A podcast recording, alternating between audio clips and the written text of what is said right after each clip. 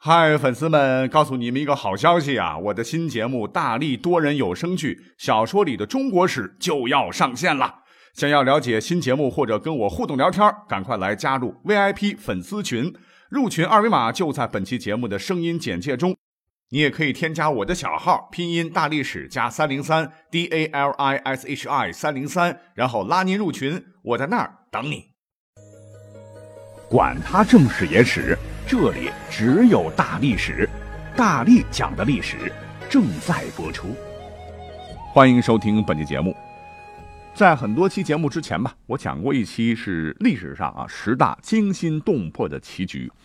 那听过以后呢，很多围棋爱好者觉得不太过瘾，多次留言，希望我能够找时间呢再讲讲历史上精彩的围棋故事。啊，今天呢，我们就专门来做一期这样的节目啊，希望各位喜欢。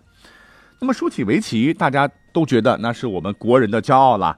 围棋的历史呢，可以追溯到垂衣长而天下治，盖取诸乾坤的皇帝尧舜时期。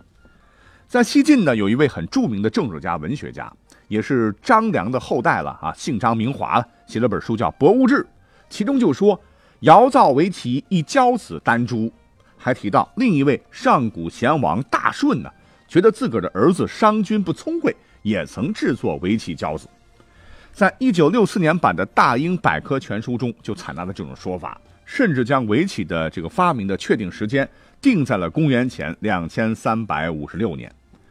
南宋呢，还有一位大儒，唤作罗沁，在他的《陆史后记》当中，这个故事讲的就更加精彩了。他说呢，尧是娶妻傅仪氏，生下大儿子丹朱。可是丹朱这家伙呢，行为不好啊，让老爹很头疼。这个问题少年啊，有一次呢，郁闷的尧来到汾水之滨呢，看到两位老神仙对坐松树下，是化沙为道，以黑白行列如阵旗。舜一瞅啊，这两位仙风道骨，世外高人呢，一定有大智慧，就赶紧上前把自个的苦恼啊，就一股脑说了，想听听两位的高见。一仙曰：“丹朱善争而愚。”当投其所好，以贤其情，就手指着沙道的石子，此谓易称，亦名围棋。局方而静，其圆而动，以法天地，自立此系，事无解者。尧帝很开心呐，就向两位神仙拜拜，学习了围棋。学好之后呢，就把丹朱提溜过来学。啊，别说，自从丹朱学了围棋呢，性格也沉稳了，也爱读书了，人也聪明了啊，还成为了世界围棋界的一个始祖。据说呢，还成了史上围棋第一高手，啊，可见当初这个聪明的古人发明围棋的本意呢，就是为了开发智慧。当然呢，这个自古围棋起源，呃，也有的说是占卜天象易理之说，也有的说呢是为了军事作战之说，以及起源于河图洛书之说，三种说法是最有名的。这个军事作战之说呢，我觉得也是很有道理的，因为古代呢战乱频繁呐。军事学知识逐渐积累起来，哎，你看这个围棋的棋子是落在棋盘上，按照规则是不能移动的，哎，表面看起来是静止的，但是由于子与子的衔接，一旦活起来，那却是万马奔腾，一泻千里呀。这一个子一个子啊，落在棋盘上，你别觉得感觉是孤立的，但是将它们串联起来，却产生无比威力。哎，这和军事上的运筹帷幄、调兵遣将、用兵作战讲究虚虚实实，确实是有几分相似的。据考证啊，两汉时期呢，已有人把围棋呢当做兵法，在《隋书经籍志》当中，还有棋谱被收入兵书的记录。而第三种说法之中，就是围棋来源于河图洛书之说，历史上它最有名啊，也是最有意思的。那什么是河图洛书呢？各位应该听过吧？都是中国古代文明的图案，那各位可以查查啊，千万别觉得好像这个河图洛书不过就是黑点白点横线总线然后组成的图嘛，有何玄机呢？那我们都知道啊，我们传统的经典之一，相传是周文王姬昌所作的《周易》，它是起源于伏羲八卦，而伏羲八卦呢，正是源于河图洛书啊，而且河图上排列成数阵的这个黑点和白点。就蕴藏着无穷的奥秘，在洛书上呢，你去看一看啊，这个纵横斜三条线上的三个数字怎么相加，这个和都等于十五啊，十分的奇妙。那国内外的学者对此进行了长期的探讨研究啊，认为这是中国先民心灵思维的结晶，是中国古代文明的第一个里程碑。那跟围棋有什么关系呢？因为河图洛书的这个黑白点就遵循的就是单数为白点为阳，双数为黑点为阴这个规律。那请看围棋的棋盘和棋子啊，你对比一下河图洛书的这个方形图案和黑点白点，还真的颇为神似。就算是不懂围棋，我们应该知道，这个围棋别看规则简单，但是下法变幻多端，玄妙莫测啊，被称作人类这个智力游戏的最后一个堡垒啊。那跟河图洛书演化出的义理有很多相通之处了。白子代表的其实就是《易经》中的阳，黑子代表的就是《易经》中的阴。黑白两色棋子与阴阳相对应，象征了黑夜与白昼的交替。那经过科学统计呢，围棋下起来有十的一百七十次方种可能性。而各位知道吗？宇宙中的原子数啊，它只有十的八十次方个而已。所以从古至今啊，人们赋予了围棋很高的地位啊，围棋也被历朝历代的文人君子们当做必修的功课之一，琴棋书画嘛。那前头讲到的这个开启智慧了、锻炼思维了、使人变得聪明了啊，还只是围棋最基本的一个功能。那各位知不知道啊？围棋的有一个别称啊，叫做烂柯。这烂柯是怎么回事呢？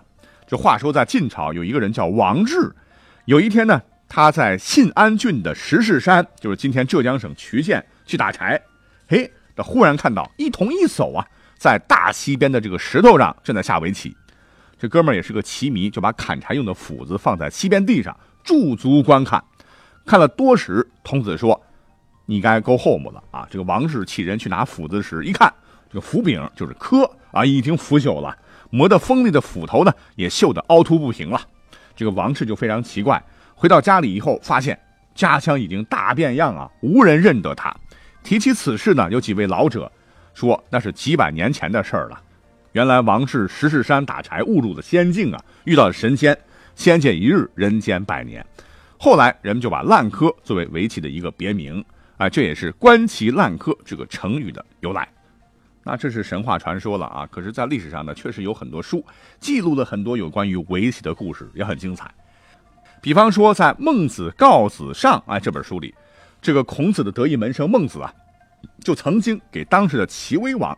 讲过这么一个关于围棋的故事，他说呢，在战国时期有个围棋高手啊，叫做弈秋，这也是中国历史上见于文字记载的第一位棋手，棋术高明吧？啊，当时就有很多的年轻人想拜他为师，其中有两个学生，一个十分的实在，是诚心的求教，另一个大概就是想镀个金呐，然后沾沾弈秋的名气，所以每回弈秋讲棋的时候呢，第一个学生都是聚精会神。而第二个就很不专心，老走神啊，探头探脑的朝窗外看，外面的这个鸿鹄啊，就是天鹅。哎呀，这些天鹅什么时候飞起来呀？啊，我可有张弓啊，你们飞起来，我就射你两箭试试啊！啊，最终呢，在一代名师的教导下啊，第一个学生是最终学有所得，而第二个学生呢，就只能回家带孩子去了。孟子呢，就通过这个故事啊，告诉齐威王说：“大王啊。”下围棋啊，就如同做人做事，贵在坚持，贵在有恒心，贵在心无旁骛，专心致志。世间万物莫不如此也。那这也是成语“专心致志”的由来。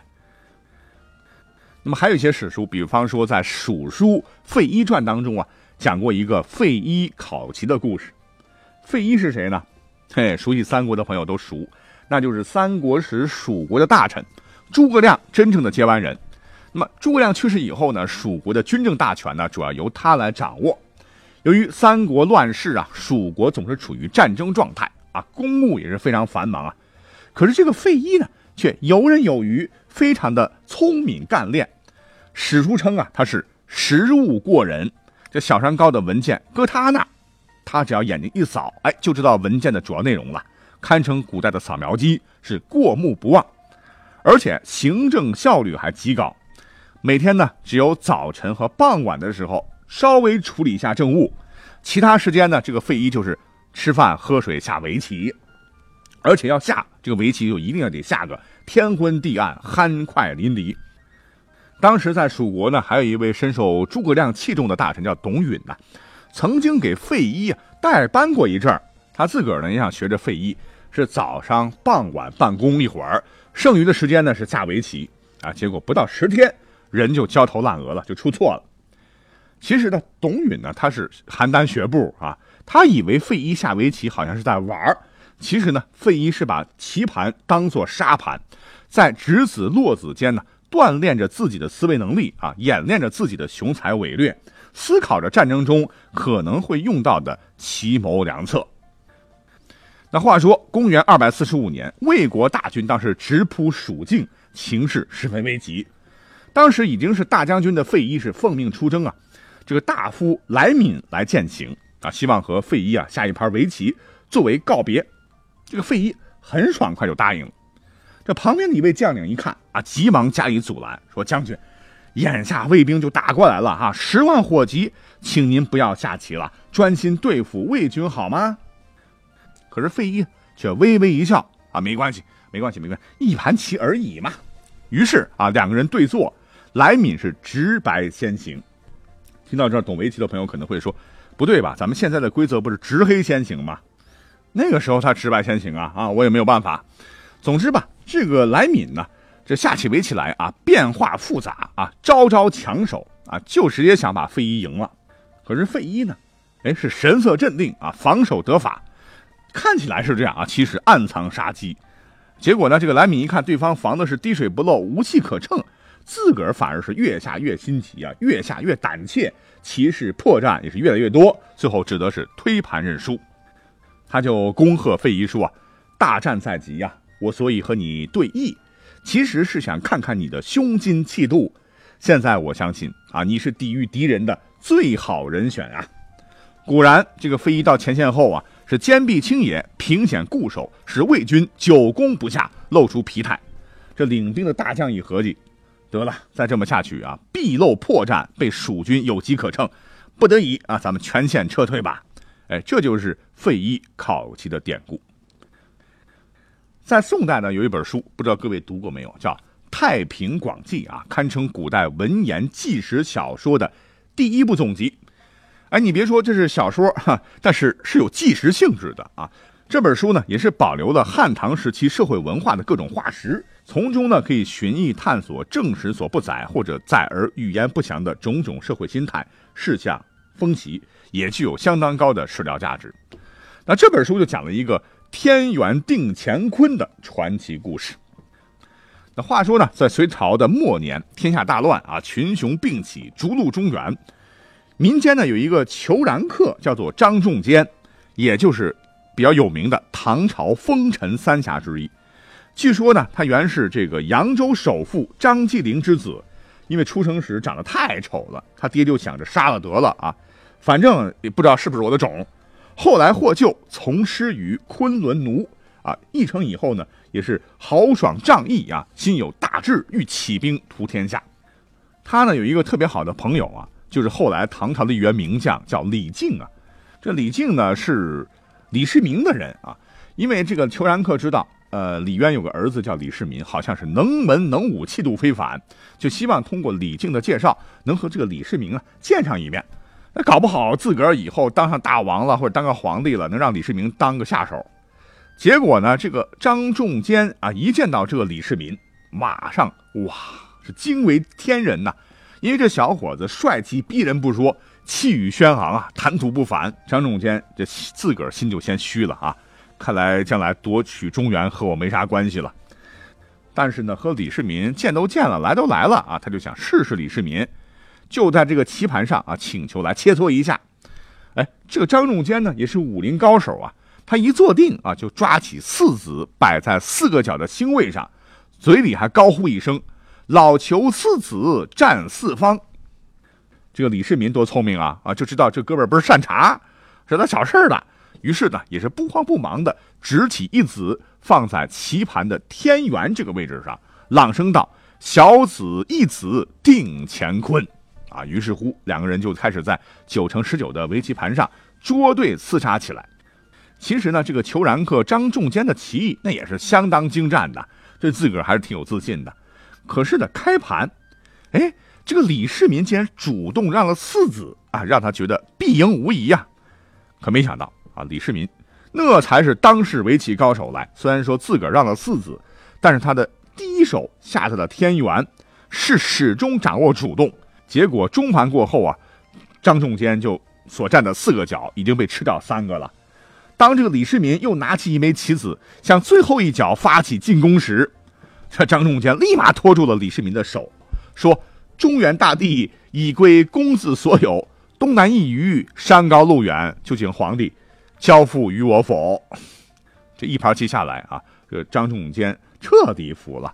他认为李世民才配得上是王者荣耀，哎，就把全部的家产赠与李靖，以帮助李世民统一天下。自个儿呢是黯然离开。后来李世民果真是开创了大唐盛世。而这个裘然客叫张仲谦的呢，也不错，自领十万大军是渡海东征啊，当了南蛮扶余国主。有专家认为，这个扶余国很大程度上可能是现在的菲律宾或者泰国啊，那不好说。哎，这正是手谈标西美，坐饮一钱粮，参差分两室，悬索引双行，舍生非假命，待死不关伤，方知先领策，乱斧济寒方。那就让我们在李世民的这首诗当中来结束今天的节目吧。